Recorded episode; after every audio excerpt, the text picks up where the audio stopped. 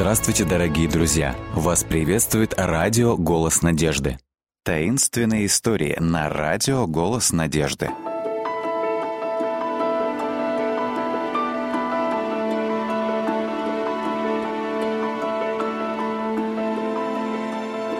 Ночь ужасов на ферме.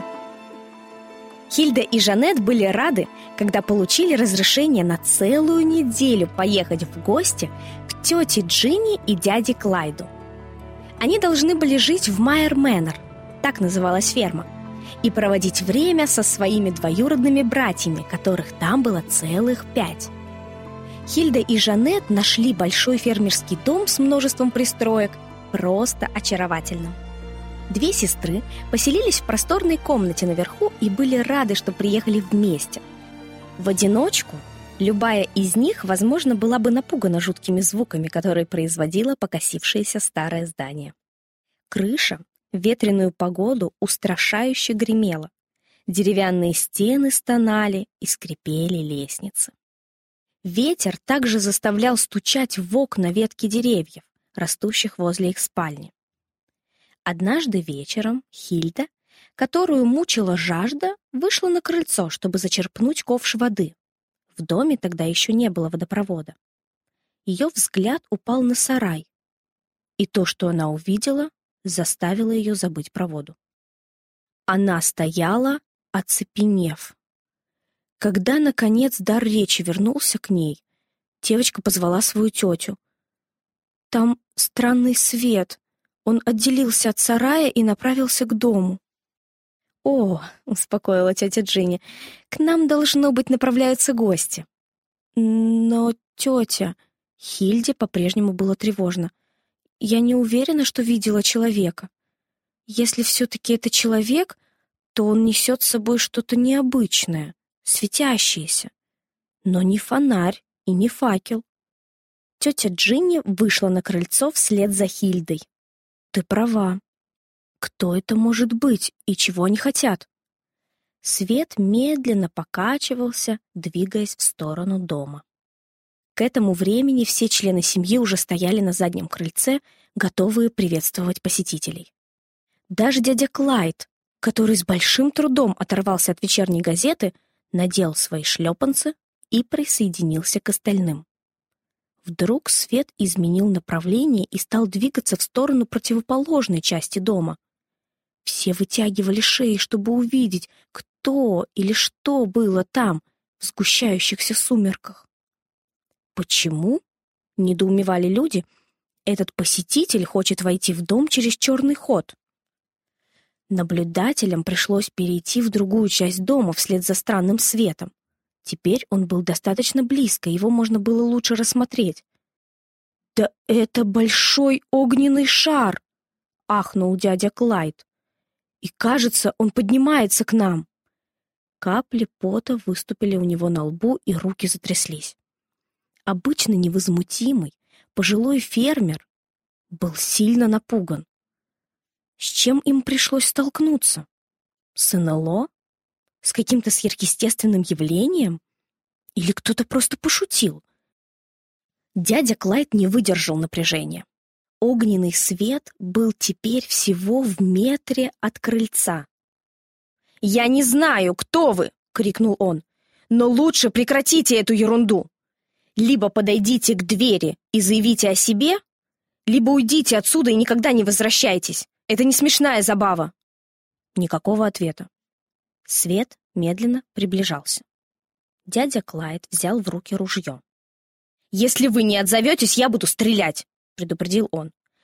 Потом тщательно прицелился и выстрелил. Бум! Взрыв заставил всех вздрогнуть. В ужасе семья смотрела, как огненный шар вспыхнул и медленно погас. Никто в доме той ночью не спал. Очень рано на следующее утро дядя Клайд вышел и осмотрел место приземления шара. Там не было никаких следов или любых других признаков присутствия человека. И не было никаких остатков фонаря или светильника. Все, что он обнаружил, была мягкая оболочка, в которую он выстрелил накануне вечером. Она лежала на земле, где шар приземлился. Через несколько дней Хильда и Жанет поехали домой, все еще не переставая разговаривать об этом происшествии. Мать внимательно выслушала их, заинтригованная. Даже папа, который был погружен в решение кроссвордов, явно заинтересовался рассказом. «Как вы думаете, что это было?» — взволнованно спросила Жанет. «Может быть, призрак?» «Призрак?» — повторил папа и рассмеялся. «Я очень сомневаюсь, что это было что-то сверхъестественное». «Тогда что, по-твоему, это было?» — вмешалась мама чье любопытство становилось все сильнее. Папа много читал, поэтому ему были известны многие научные факты. То, что вы видели, было, вероятно, шаром болотного газа, сказал он. Болотный газ или метан высвобождается, когда встряхивается грязь на дне застойных водоемов, а образуется он, когда растения разлагаются под водой, он может спонтанно воспламеняться и образовывать огненный шар. В этом случае газ сформировался в пруду возле амбара дяди Клайда. Легкий ветерок в ту ночь мог носить по воздуху один из таких газовых шаров. «Тогда, получается, нам было нечего бояться?» — воскликнула Хильда. «Я должна буду объяснить все то, что ты только что сказал нам, тете Джинни и дяде Клайду в следующий раз. Это хорошая идея», — сказал папа с улыбкой.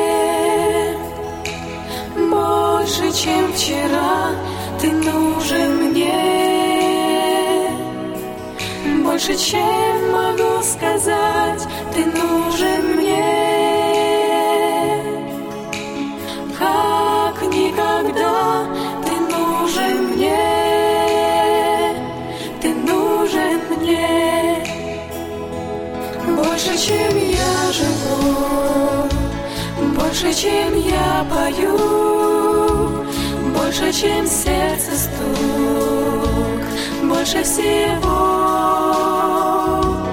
больше, чем жизнь моя, больше дыхания, больше служения.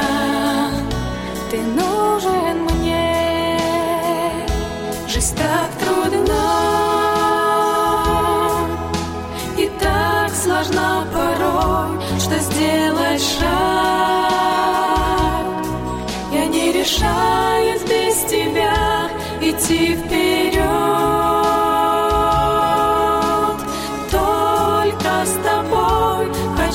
всегда, хочу всегда. Ты нужен мне больше, чем вчера. Ты нужен мне больше всех.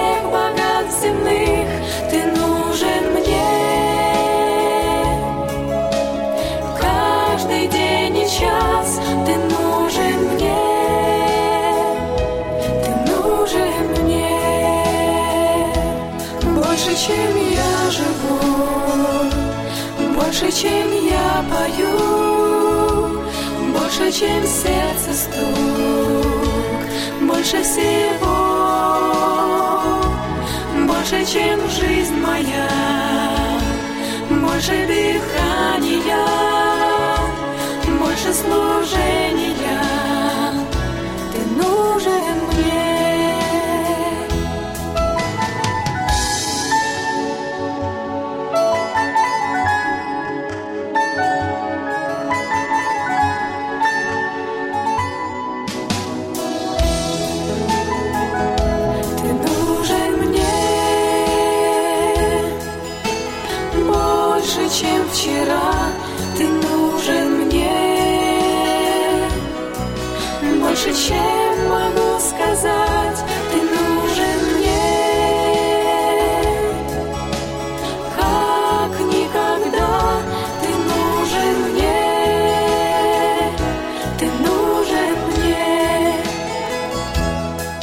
Чем я живу, больше, чем я пою, больше, чем сердце стук, больше всего,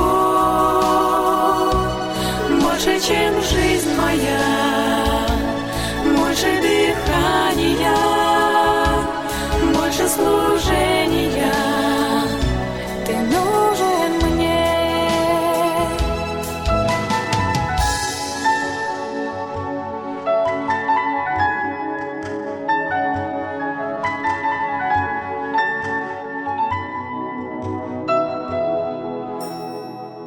Таинственная история в эфире на радио «Голос надежды».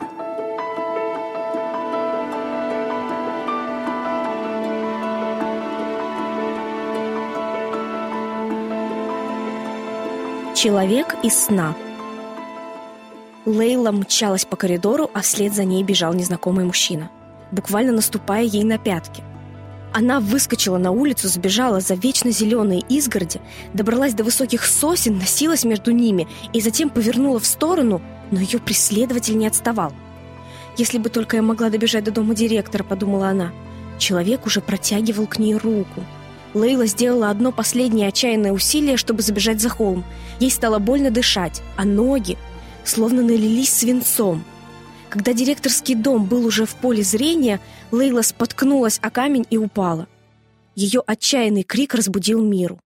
«Что случилось?» — сонно спросила Мира. «Ничего, соседка. Мне просто приснился плохой сон. Ложись спать».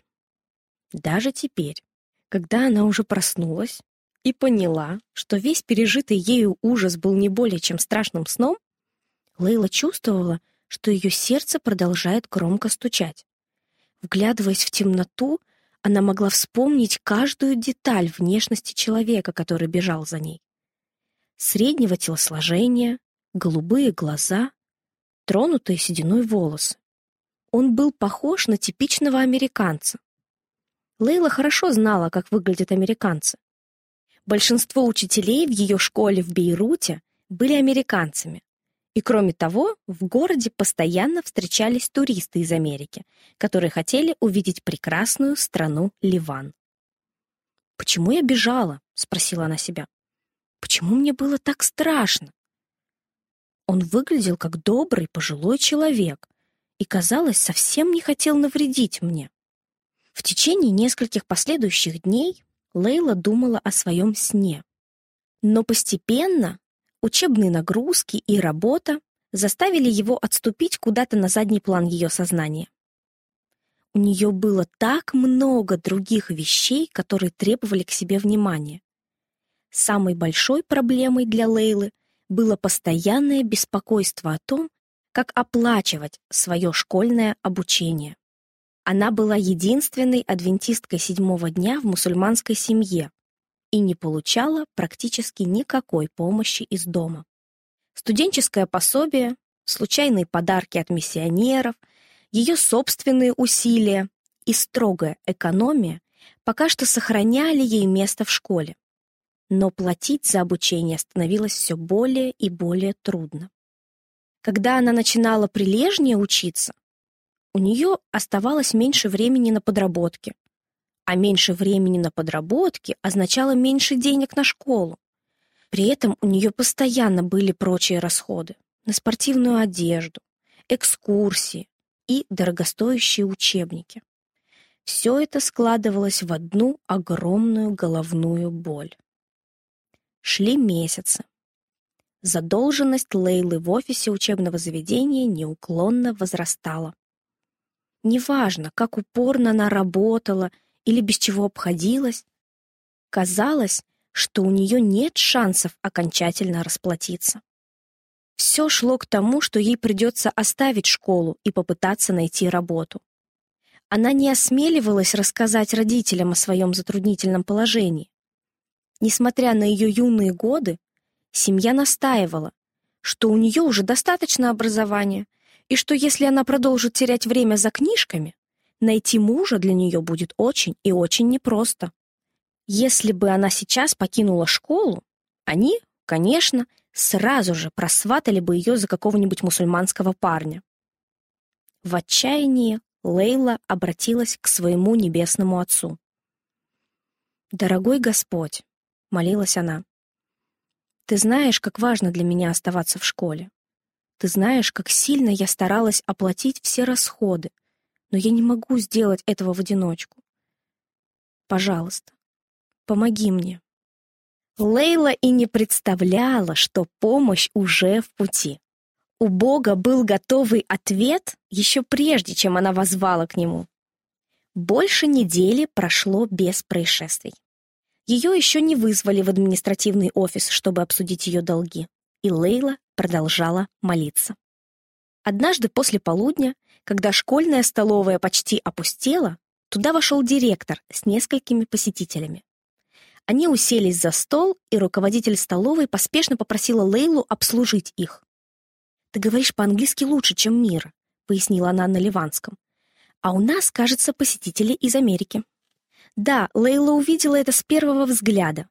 На самом деле она была уверена, что одного из этих посетителей видела где-то раньше.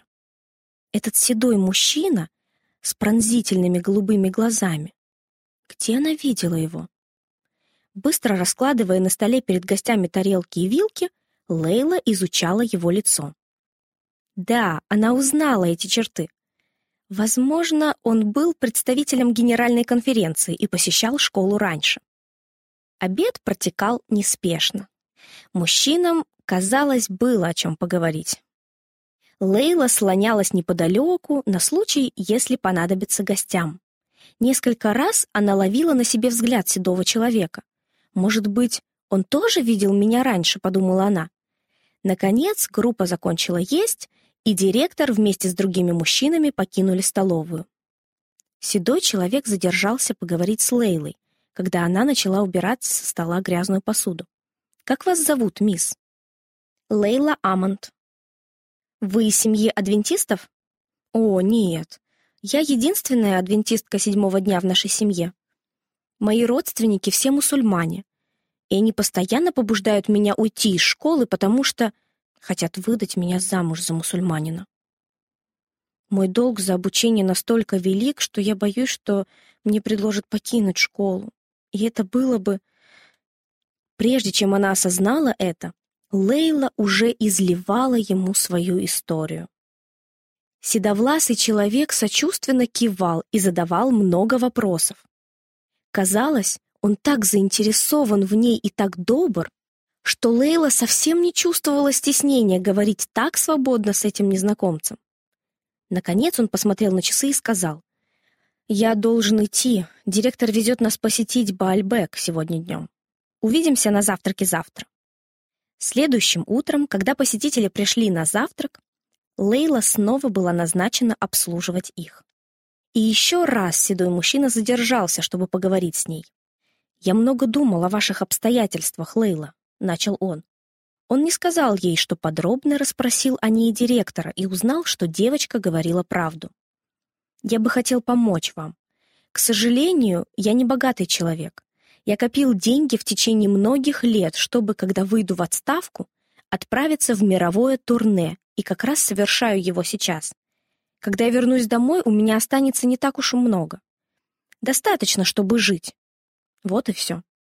Однако Практикуя экономию, я думаю, что смогу поделиться кое-чем с вами. Лейла посмотрела на него в изумлении. «Но разве вы не из генеральной конференции?» «Нет, вообще-то нет. Меня зовут Томпсон. И я фермер из Оклахомы. Я впервые выехал за пределы Соединенных Штатов». «Тогда где я видела вас раньше?» В голосе Лейлы звучало недоумение.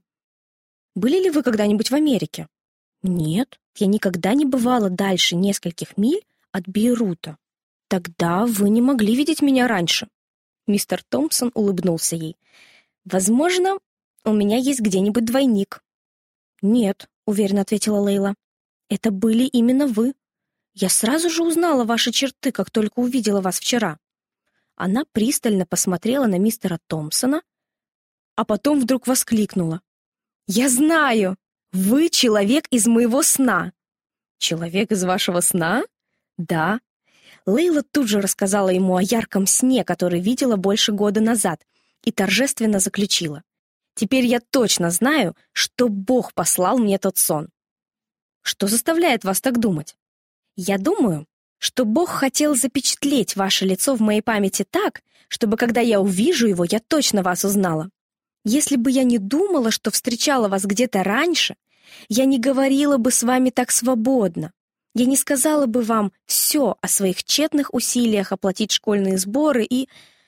И я не знал бы, что вам нужна помощь, заключил за нее мистер Томпсон. В любом случае, я сделаю для вас все, что смогу. Я постараюсь отправить вам чек, как только вернусь домой. Этот добрый человек действительно послал ей чек. Потом еще один и еще. До самого окончания учебы в колледже Лейла регулярно получала деньги от мистера Томпсона. Она с успехом завершила свое образование и теперь работает учительницей у себя на родине. Она не устает благодарить Господа за удивительный путь, которым Он ответил на ее молитвы. И, конечно же, можете быть уверены, что и мистеру Томпсону она тоже всегда выражала глубокую благодарность.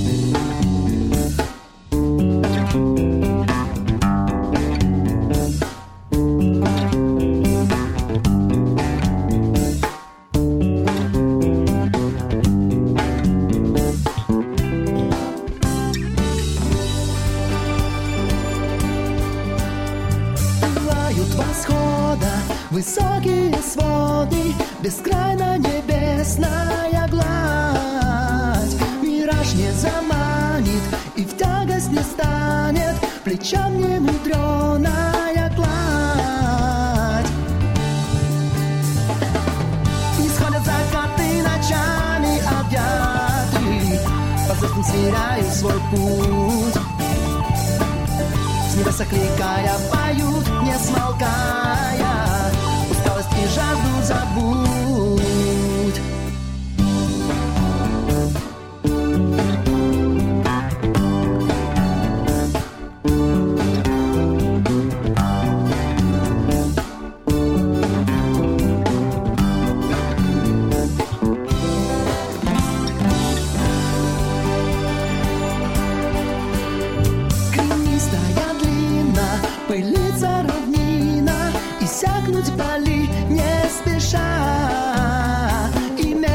от змей Никак не посмея пресечь утомленный мой шаг. И верится смело все ближе пределы Где воды смеются, звенят. Где белая птица, сверкая, садится. На ветви бескрайнего дня.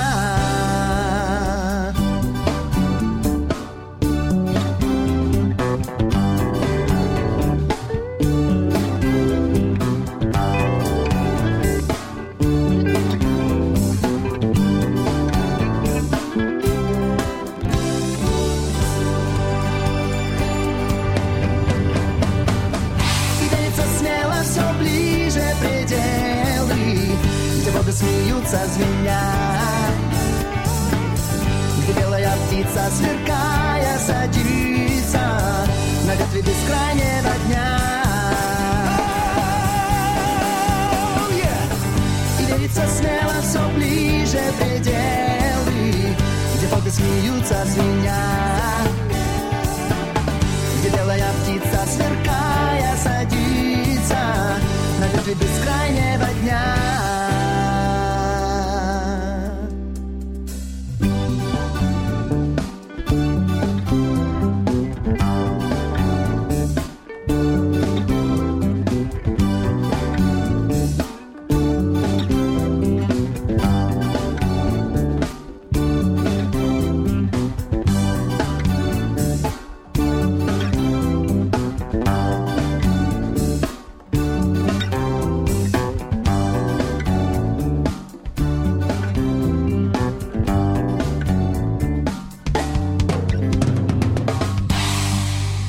Дорогие друзья, вы можете оставить свои сообщения через WhatsApp и Viber по номеру плюс 7 915 688 7601 или позвонить нам на бесплатную линию, которая работает на территории Российской Федерации. Номер 8 800 100 ровно 1844. 8 800 100 ровно 1844.